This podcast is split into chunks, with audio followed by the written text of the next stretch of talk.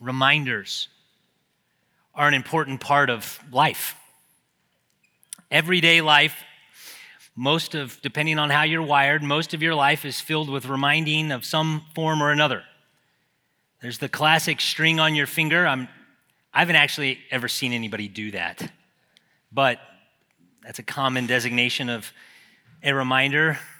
Post it notes. I'm sure many of you use post it notes. It was interesting to read that one of the creators first used those to make hymnal notes while he was in the church choir. Famously, pastor and theologian Jonathan Edwards, who was always deep in thought, had trouble remembering all the wonderful things he was thinking about while he rode his horse. And so he would pin small pieces of paper all over his coat and somehow associate the location of the paper with what he was thinking about. And then when he got home, he would remove the paper to remember and carefully write down the thoughts. Now there are countless apps and for notes and tasks, all intended to help us remember and to stay on track. But reminders are not just for birthdays or remembering to set out the trash bins. We need reminders for our spiritual lives. Remembering is critical for your life and my life as Christians. Christ gave us communion as a reminder. We're going to enjoy communion together later in the service. He gave that to us as a reminder. He told the disciples, Do this in remembrance of me, which implies that we need reminding. If we were sufficiently mindful of the gospel, we wouldn't need such a reminder. And we want to note, especially even now in preparation for later, that communion's not a reminder of the gospel in the abstract, it's specific. The symbols represent his death, which should bring to mind the cause of his death and the benefits of his death. To sing of Christ's death, to think of Christ's death, to preach Christ's death provokes us to consider why such a death was required. And then we're provoked to remember that our sin cost Christ his life. And we must remember that he died so that we may live. That he gave his life for those who certainly didn't deserve to be saved. It is good for us to remember those things. When writing to Timothy, the Apostle Paul wrote this It is a trustworthy statement deserving full acceptance that Christ Jesus came into the world to save sinners, among whom I am foremost of all. Yet for this reason I found mercy so that in me, as the foremost, Jesus Christ might demonstrate his perfect patience as an example for those who would believe in him for eternal life. Paul maintained a view of sin and his past life of sin and self that allowed him to extol God's mercy and grace. He was reminded that he was saved as a great sinner, that his sin was great, but that he had received great forgiveness. We need to be reminded of these basic, essential realities. Your sin is not as bad as you think it is, it's worse. And Christ's forgiveness is not as marvelous as you think it is, it's even more so. And we need to be reminded of that regularly.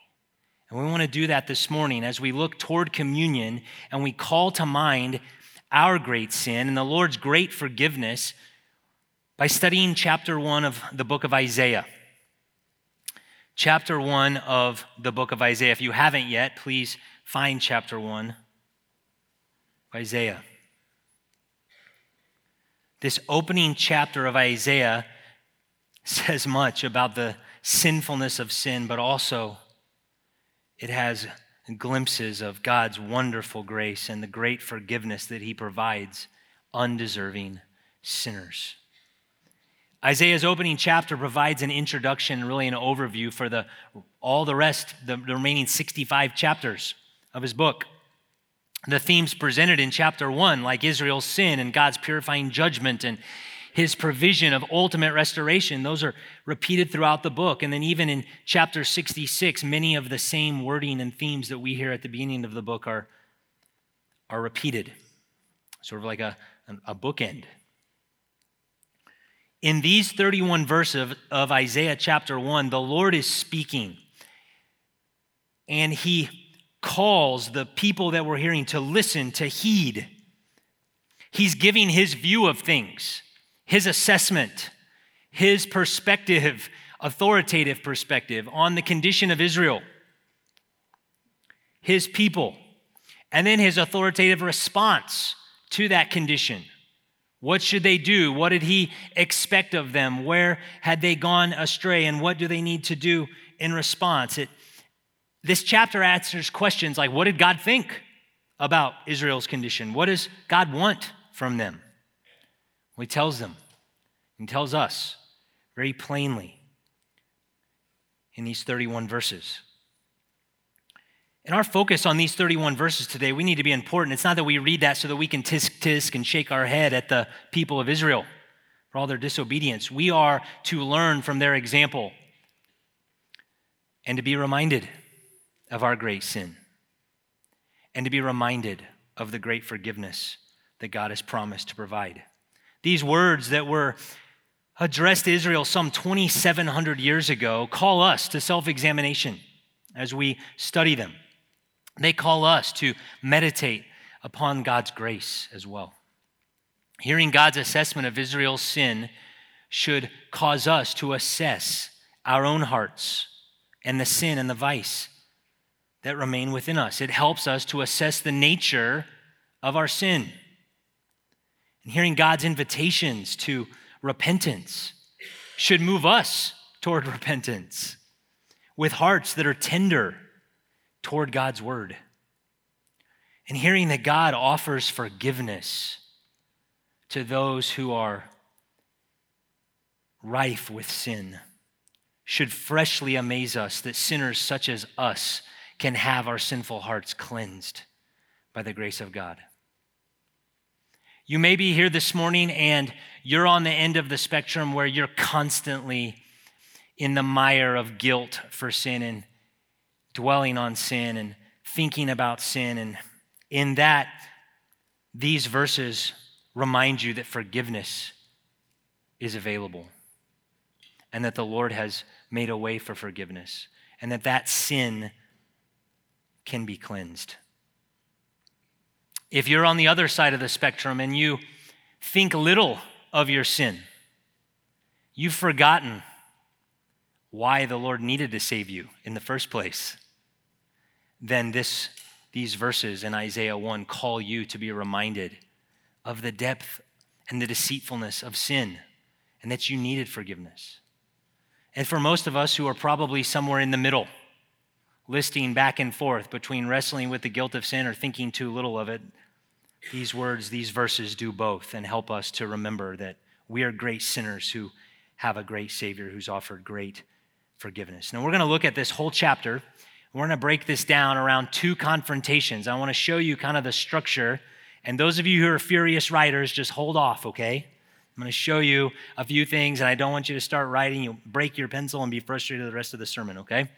So this is the, this is a very simple outline through the whole 31 verses. There are two confrontations, and in each confrontation we see unfaithfulness exposed, and then repentance invited. In each confrontation, we're going to see the unfaithfulness of the people of Israel exposed by the words of the Lord. And then, amazingly, after each confrontation, we're going to see repentance invited by the words of the Lord. And we're going to go through these individual sections in more detail than what I just showed you. And we will publish the outline on the website, okay? So there's a lot of words on these slides, all right? So fair warning right? And you can get them all without having to write a single one of them, if you're so inclined, on Tuesday, okay? All right. So our first confrontation comes in verses 2 through 20. In 2 through 20. And the first thing we'll see is unfaithfulness exposed. So I'm going to read verses really 1 through 20 of Isaiah chapter 1 for you. The vision of Isaiah, the son of Amoz, concerning Judah and Jerusalem, which he saw during the reigns of Uzziah Jotham, Ahaz, and Hezekiah, kings of Judah. Listen, O heavens, and hear, O earth, for the Lord speaks. Sons I have reared and brought up, but they have revolted against me. An ox knows its owner, and a donkey its master's manger, but Israel does not know. My people do not understand. Alas, sinful nation, people weighed down with iniquity, offspring of evildoers, sons who act corruptly. They have abandoned the Lord. They have despised the Holy One of Israel. They have turned away from him. Where will you be stricken again as you continue in your rebellion? The whole head is sick, and the whole heart is faint. From the sole of the foot even to the head, there is nothing sound in it, only bruises, welts, and raw wounds, not pressed out or bandaged, nor softened with oil. Your land is desolate. Your cities are burned with fire. Your fields, strangers are devouring them in your presence. It is desolation as overthrown by strangers. The daughter of Zion is left like a shelter in a vineyard, like a watchman's hut in a cucumber field, like a besieged city. Unless the Lord of hosts had left us a few survivors, we would be like Sodom. We would be like Gomorrah. Hear the word of the Lord, you rulers of Sodom. Give ear to the instruction of our God, you people of Gomorrah. What are your multiplied sacrifices to me, says the Lord? I have had enough of burnt offerings of rams and the fat of fed cattle, and I take no pleasure in the blood of bulls, lambs, or goats. When you come to appear before me, who requires of you this trampling of my courts? Bring your worthless offerings no longer. Incense is an abomination to me. New moon and Sabbath, the calling of assemblies. I cannot endure iniquity and the solemn assembly. I hate your new moon festivals and your appointed feasts. They have become a burden to me. I am weary of bearing them. So when you spread out your hands in prayer, I will hide my eyes from you. Yes, even though you multiply prayers, I will not listen. Your hands are covered with blood. Wash yourselves, make yourselves clean, remove the evil of your deeds from my sight. Cease to do evil Learn to do good, seek justice, reprove the ruthless, defend the orphan, plead for the widow. Come now and let us reason together, says the Lord. Though your sins are as scarlet, they will be as white as snow.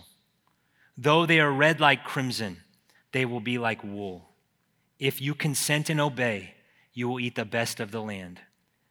But if you refuse and rebel, you will be devoured by the sword. Truly, the mouth of the Lord has spoken. In the first 15 verses of this section, unfaithfulness is exposed. And then in verses 16 through 20, repentance is invited. And the way that deceit, the unfaithfulness of Israel is exposed is instructive because it helps us to see different pictures or different angles on sin. It helps us to see the sinfulness of sin. The Lord characterizes it. It's not blanket statements about treachery or transgression, it's personal. And the sin is described in terms that should have called Israel to repent, to turn from their path, and is instructive for us to hear the nature of sin that we're called to turn from as well. So he first articulates this exposure of unfaithfulness through the grief of a spurned father. In verse 2, heaven and earth are called as witnesses, reminiscent of Moses when he, in Deuteronomy 30, calls heaven and earth to witness the covenant stipulations that are laid forth for the people of God, the conditions for blessings and curses that are set forth. And as Isaiah will make clear, they had not chosen the path of life. and yet, even now, God again will set before them graciously a choice. Continue down that path or turn to Him for life. But heaven and earth are called as witnesses for this indictment. I'm calling it a confrontation, but it could be described as a courtroom scene where Israel is called to account and indicted in front of the heavens and earth by the penetrating word of the Lord. The picture in verse 2 is of a child spurning the care of a loving father. This nation, whom in Exodus 4 is called the Lord's Son, his firstborn, who Deuteronomy 7 says were chosen to be a people for God's own possession. This child of, of God, this people, this son, had revolted against their loving father. We even read earlier in Hebrews 8 for our scripture reading where it says that the Lord had, had taken them out by the hand, leading them in redemption. This relational language of father to child. And though they had been tenderly brought up, they spurned the care of their loving father. Their sin was rebellion against him. He goes on to emphasize this rebellion by a comparison. He says, Look at verse 3 an ox knows its owner, and a donkey its master's manger. Even brute, dumb livestock know who's in control, who feeds them, who leads them, who cares for them. But his own people. But Israel does not know, he says. My people do not understand. Now, the Lord is not lamenting here ignorance in the sense of they're just intellectually unaware of the Lord. This is willful. They refused to acknowledge that the Lord had borne them along. They refused to acknowledge that their ways were contrary to the very ways the Lord had called them to walk. When it says that they don't know and that they don't understand, it's they don't live as though they possess knowledge of the Lord, his own people. You hear the contrast? My son does not know me. My people don't even know me as well as an ox knows its owner. So they lived as if they were ignorant of all that the Lord had done for them, but it was rebellion. And that's what we see in verse 4. They're dominated by their sin. They're weighed down with iniquity. These sons of his are now called offsprings of evildoers, sons who act corruptly. And then listen to the language at the end of verse 4. They've abandoned, they've despised, they've turned away. They abandoned the Lord, they despised the Holy One of Israel. That's Isaiah's most liked name for God. It's used over 20 times in this book. And it joins God's transcendence and majesty when we think of holiness, his complete set apartness in every way, shape, and form with his covenant relationship with Israel. He's the Holy One of Israel. He was also set apart in covenant with them as they were set apart to him. The emphasis of these verses is on the nature of the sinfulness of Israel. Again, think of the relational language that's being used. That's what the Lord is wanting to get across. Relational unfaithfulness is what characterized the sin of God's people. Again, not mere transgression, though it certainly was transgression, not general rebellion amongst humanity, but the rebellion of sons against their Lord. Think of any trying family situation you've heard of, or think of a story that demonstrates, uh, whether it's fictional or not, a child who's tenderly reared by a loving father who's cared for, who's instructed, who's provided with all that they need, who the good way is shown to them and the bad way warned against. And we read of, of that child spurning that instruction, revolting against Father and abandoning them, running from them headlong into destruction. It's gut wrenching. That's how we're supposed to think of what Israel has done. That's what we're to think about this description of sin. We're to think of unfaithfulness and abandoned love and despised tender care, turning away, that we're just here feel the sting of treason or betrayal. We learn from this not simply because Israel did it and, and were warned about what they did and how horrible it is, but also at the nature of sin amongst God's people. James himself, in his letter, warns the church about this same type of sin. He warned the church that friendship with the world is hostility toward God and that love for the world among Christians is spiritual adultery. And he uses the same type of relational language to emphasize that our sin as God's people is an affront to the God that we have relationship with. That our sin is rebellion and that it grieves him. We just heard this recently in Ephesians that God the Spirit is grieved by our sin and unfaithfulness. And this helps us to understand the, the sinfulness of sin. It's not just the failure to meet a command, It's a revolt, a rebellion against a loving heavenly father. So they've grieved their father, acting as brutes and not as favored sons. But then he goes on to show even more of their unfaithfulness through an assessment of their woeful condition. And this comes starting in verse 5. They're in terrible shape. Their rebellion against their loving father has left them in a horrible condition. One would think they would have repented, but they persist in their sin. And that's what leads to the questions Where will you be stricken again as you continue in your rebellion? Verse 5 asks. It's like it's an incredulous question. The people of Judah are experiencing the consequences of sin. Indeed, we're going to see here they're devastated by sin, and yet they persist in it. The word says, There's not even any place left to, for you to be stricken. Your whole head is sick, your whole heart is faint. From the sole of the foot even to the head, there's nothing sound left. Only bruises, welts, and raw wounds, not pressed out or bandaged, not softened with oil. It's health imagery. They're completely ill, they're battered, they're, they are not experiencing any healing, any care for their wounds. And this imagery connotes primarily, I think, their spiritual sickness. Because in spite of all of this condition, some of which would be literal, not merely figurative, as we're going to see in verse 7, they persist in their sin. All of this hardship, all of this unhealthy consequence in their life, and yet they persist. Verses 7 and 8 highlight the consequences of their sin. The, their land is desolate. Their cities have been burned with fire. This describes, I believe, what happened when Sennacherib came in to take the northern tribes of Israel back to Assyria, and he gets close to Jerusalem. We're told even up to the neck, the prophecy says. He surrounded Jerusalem before the Lord intervened. The cities had been plundered, and that enemy had left cities burned and land desolate. So they're experiencing the consequences of sin, and yet they persist.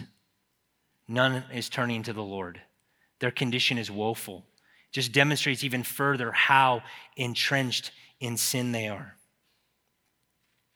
Verse 9 gives us a hint of grace, a glimpse of grace. There's an exception in the midst of this devastation. It says, Unless the Lord of hosts, so bad was their condition, that unless the Lord of hosts had left us a few survivors, we would be like Sodom, we would be like Gomorrah. In a word, right? Gone, annihilated. That's what he's talking about. The Lord of hosts emphasizes his power. This is the Lord of hosts, the Lord of armies, the powerful God. He had prevented his people from going the way of Sodom and Gomorrah, meaning total annihilation. And here we see just a glimpse of grace amidst this confrontation that the Lord is going to preserve for himself a remnant of his people. And this theme would carry through Isaiah. Paul in Romans 9 quotes this, where he's vindicating God and demonstrating how the Gentiles, most of us, have been included in the people of God in Christ, and that his promises to his people Israel have not failed because he has sovereignly and graciously saved a remnant. But even so, even though the Lord has left a few survivors, their present condition is woeful. They had not repented, they had not turned back to the Lord. And it gets worse. He exposes their unfaithfulness now in verse 10 through a denunciation of religious hypocrisy. It's worse. Now he's going to talk about their religious hypocrisy and confront them there. Verse 10 notes a new section, another call to hear the word of the Lord, to listen up. They've persisted in sin, and now he's going to go at their religious exercise and expose the hypocrisy there as well. Verse 10, it's interesting, it's stitched together with verse 9 by the mention of Sodom and Gomorrah, but in verse 9, he's saying you almost ended up like them, annihilated. Now he's calling his own people Sodom and Gomorrah, reflecting the very depth of their wickedness, the depth of their rebellion. They're like the people of Sodom and the people of Gomorrah but they're called to listen to the Lord as he now denounces their hypocrisy, their worship. Verse 11 What are your multiplied sacrifices to me? I've had enough, he says, of burnt offerings and rams. The way through verse 13 here, we're told that Their offerings, these are the offerings that the Lord had commanded, that they were required by the law to be brought in faith. He says those things are a burden to him. They've become worthless and offensive, not because of any problem in the sacrificial system, but because of the people, because of the reasons that they were bringing them and how they were bringing him. We see this. Why? Why does he hate their worship? Hypocrisy. Hypocrisy. Verse 13, he says he can't endure iniquity in these solemn assemblies. They're not dealing with their sin, there's no repentance.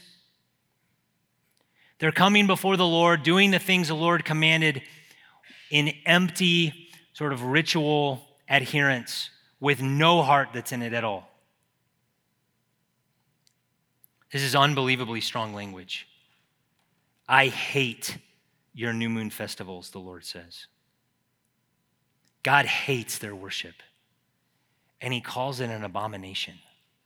And that should get our attention, right? Anything the scripture says that the Lord hates, that is an abomination, should get our attention. And here, it's worship. Again, we need to ask why. What is it that the Lord hates about worship? It's not anything inherent in the worship system, He's the one who implemented it.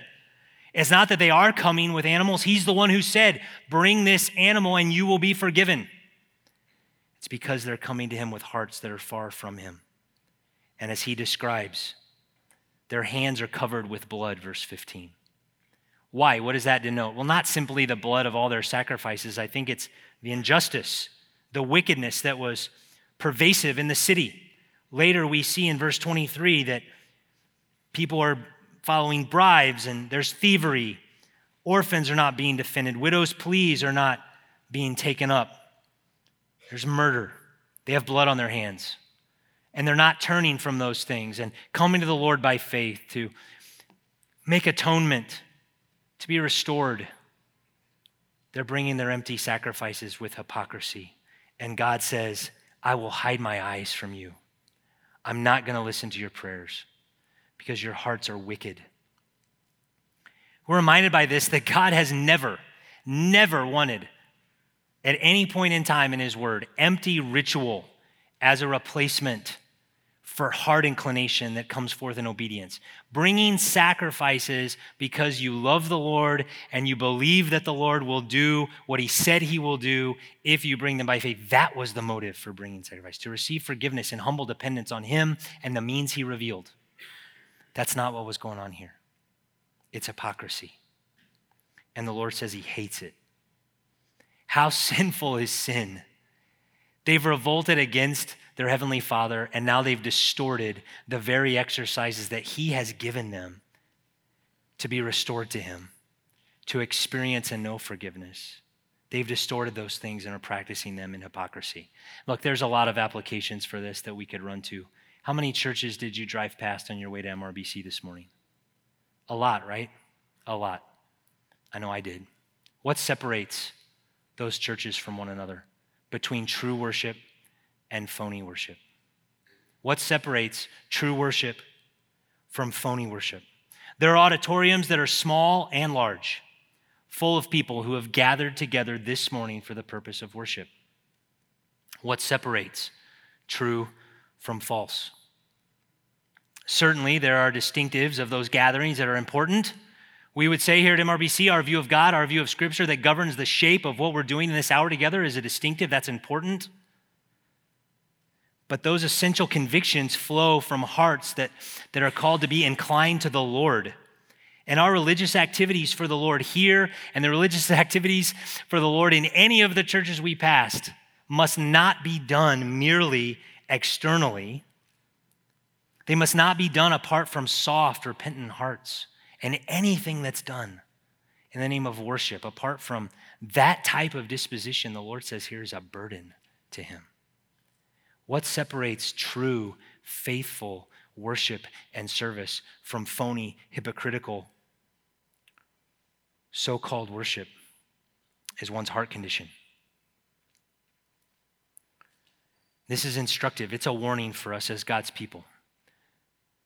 who have his word, who gather together in his name to worship him, who carry out his ministry throughout the week in one another's lives and in this world as witnesses. And may it never be that we weary, that we weary the Lord with empty religious practice while our hearts are hardened with unconfessed sin. But that's what was going on in Israel. And it's instructive for us not to be hardened by the deceitfulness of sin. These verses, there's a lot of darkness.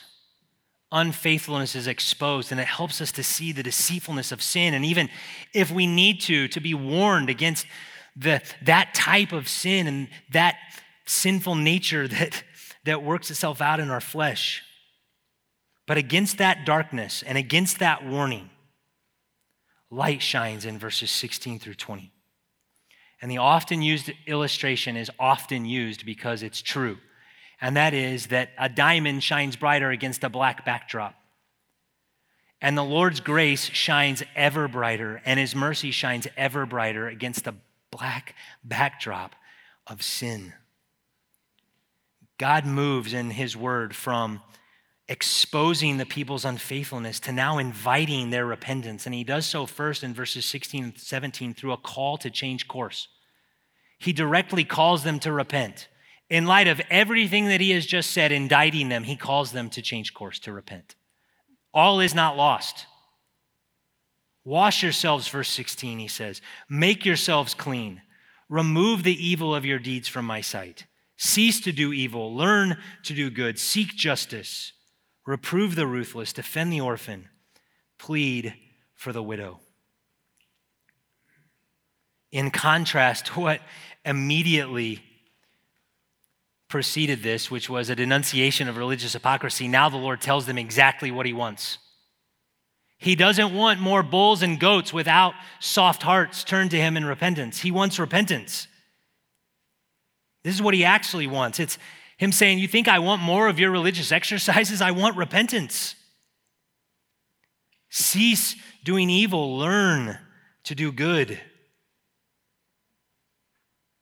And in light of all that has come before in chapter one, this is a call to repentance, which is grace and mercy.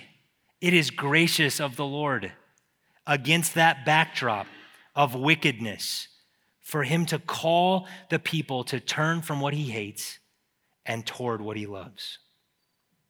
Verse 17, just as a note, the reason that these things are identified specifically is because this is what the this was a, a an an avenue of repentance from the very things that we see throughout Isaiah that the people of Israel struggled with, particular sins. And this is the opposite of that. Even down in verse 23, we're told that they don't defend the orphan. So, what does repentance look like? It looks like defending the orphan.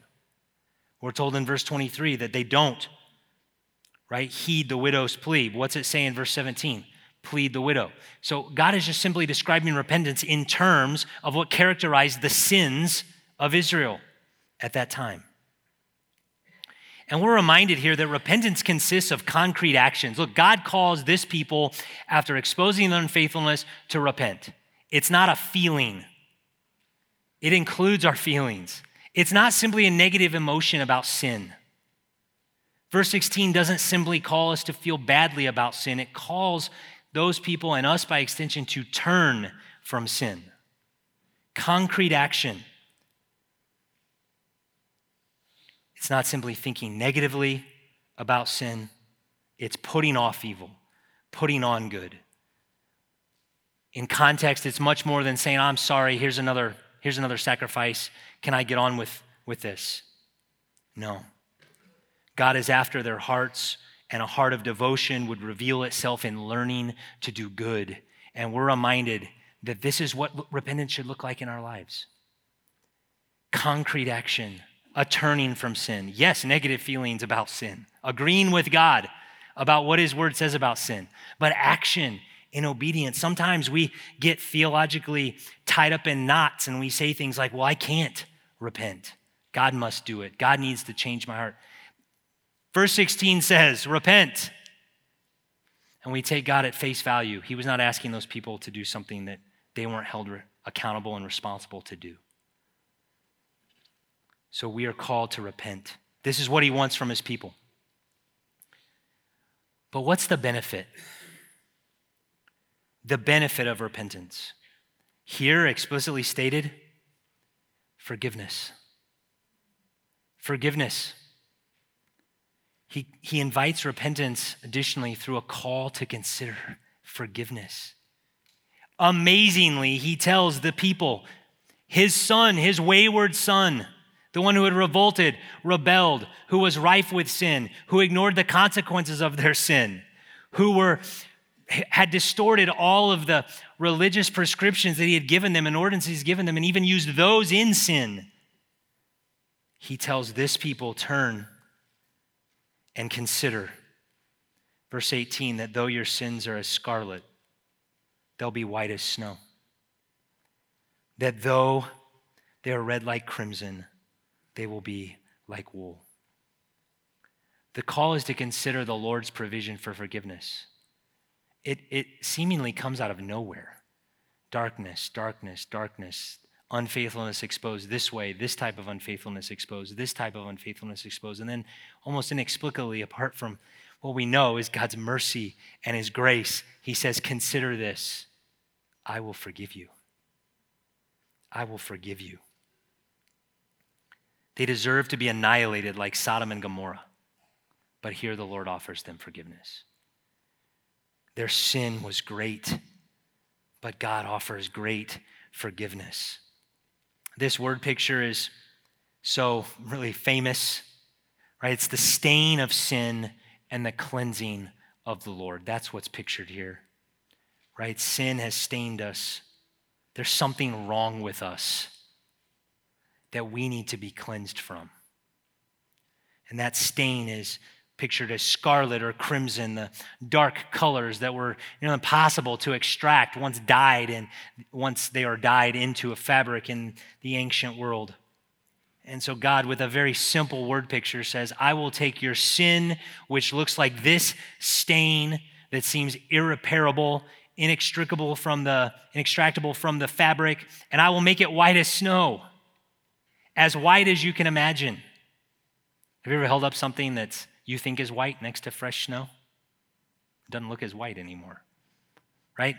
As white as we can imagine white being. He says, That is what you will be like after this cleansing, this forgiveness from the Lord. As great as their sin, God offers even greater forgiveness. And this is a reminder to us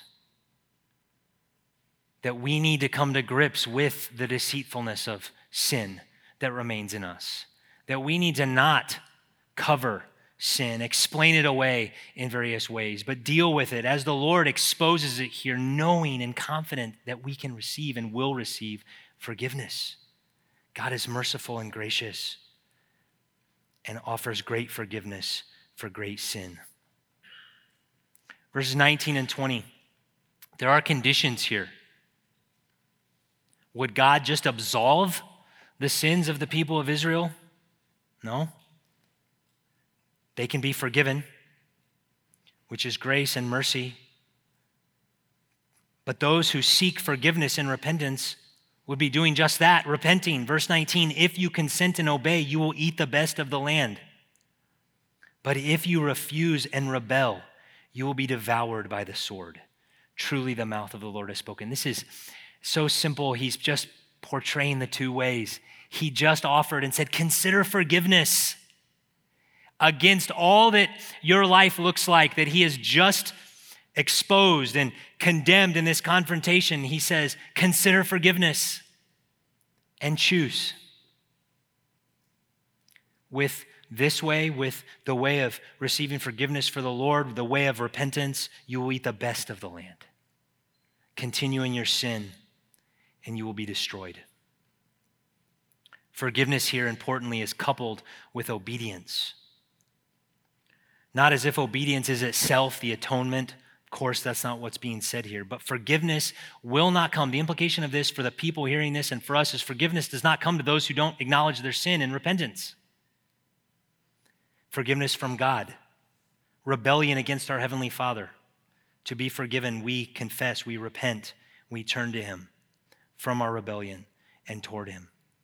Look, there are many implications from this. What is something we, we're told clearly what God wants from his people in these verses.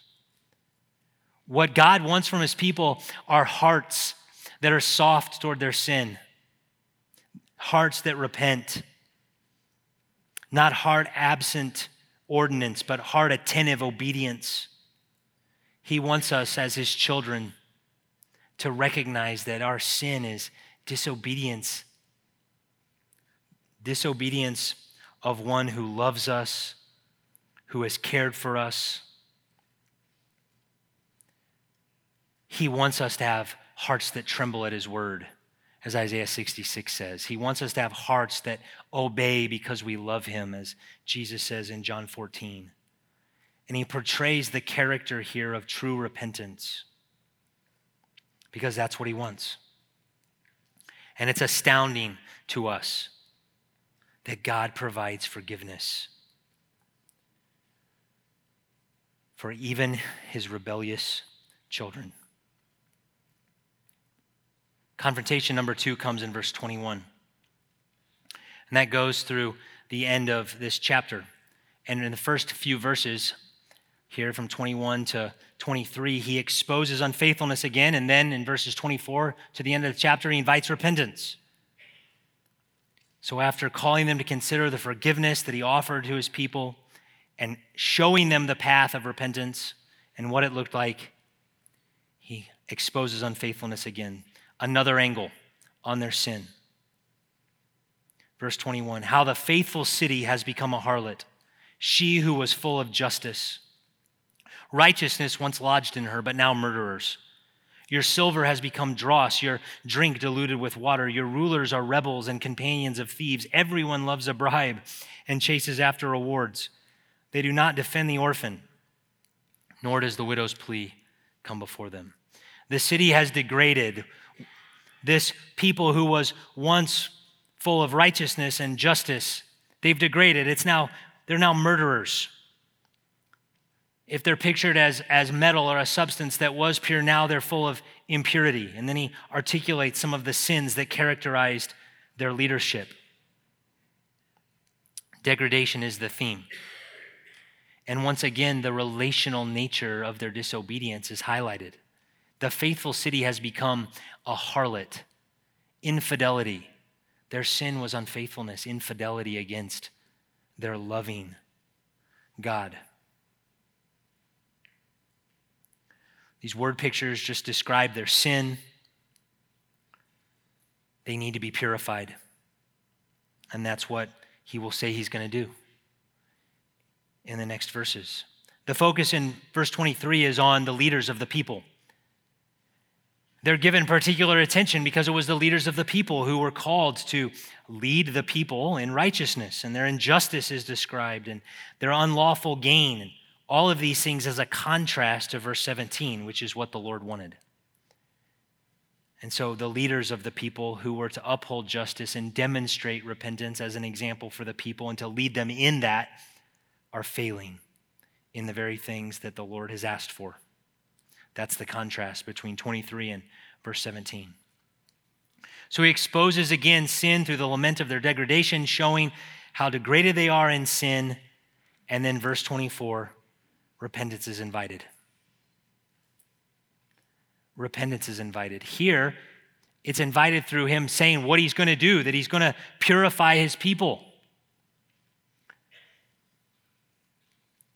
There will be cleansing judgment.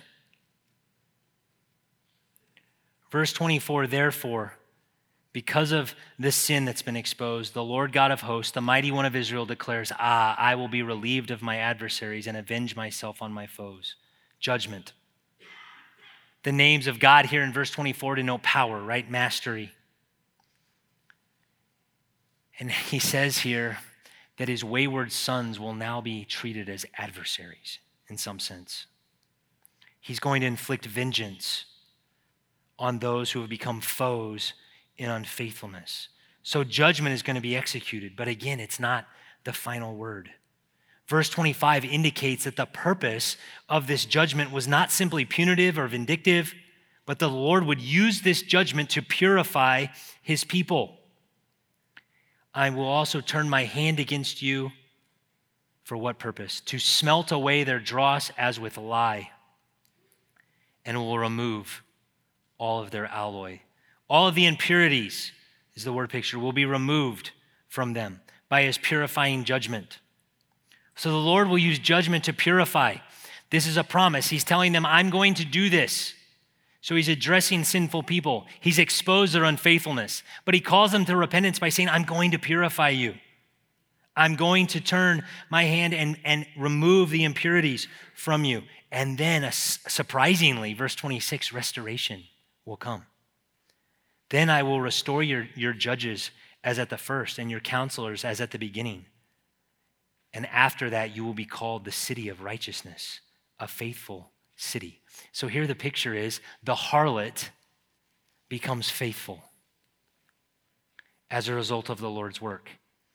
And we see again, you see the juxtaposition of the evil of sin and the greatness of sin, and yet the wonder of God's grace in restoring a sinful, unfaithful people to faithfulness. Verse 27 gives an astounding assurance of restoration. Zion will be redeemed with justice, and her repentant ones with righteousness. So, yes, a promise that the Lord is not done dealing with his people. His people Israel will be restored. He will purify them. They will be redeemed. Those redeemed are the repentant ones. They will be righteous. They could be assured of that. These verses shine again in the darkness against the backdrop of the condemnation from God because of their great sin, we see the great wonder of God's grace in forgiving undeserving sinners. He will redeem. There will be repentant ones, and they will be redeemed. But he also calls to repentance or invites repentance through a presentation of the conditions of restoration. We see that in verse 28 through the end of the chapter. So he says he'll restore, but once again, conditions are there, and two paths really are presented. Verse 27 Zion will be redeemed with justice, and her repentant ones with righteousness. Contrast, verse 28 But transgressors and sinners will be crushed together, and those who forsake the Lord will come to an end.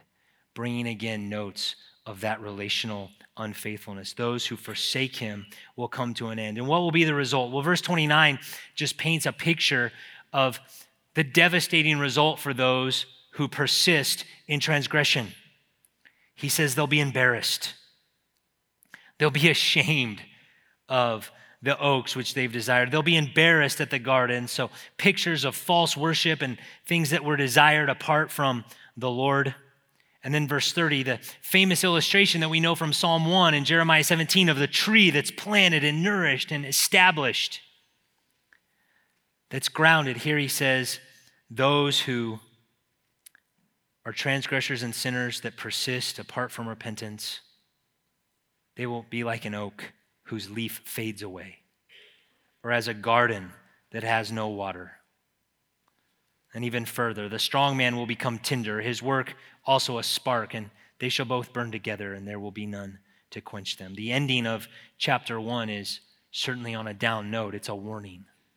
He's promised that there will be restoration. He said, Those who are there, they will be redeemed. The repentant ones will be redeemed with righteousness.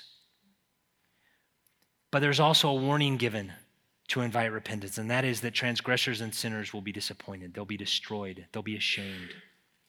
And that also should lead to repentance. And as we again look at the second half, the message for us is the same. We see sin, and it is great, and yet we see God make provision for restoration and for forgiveness. What does He expect?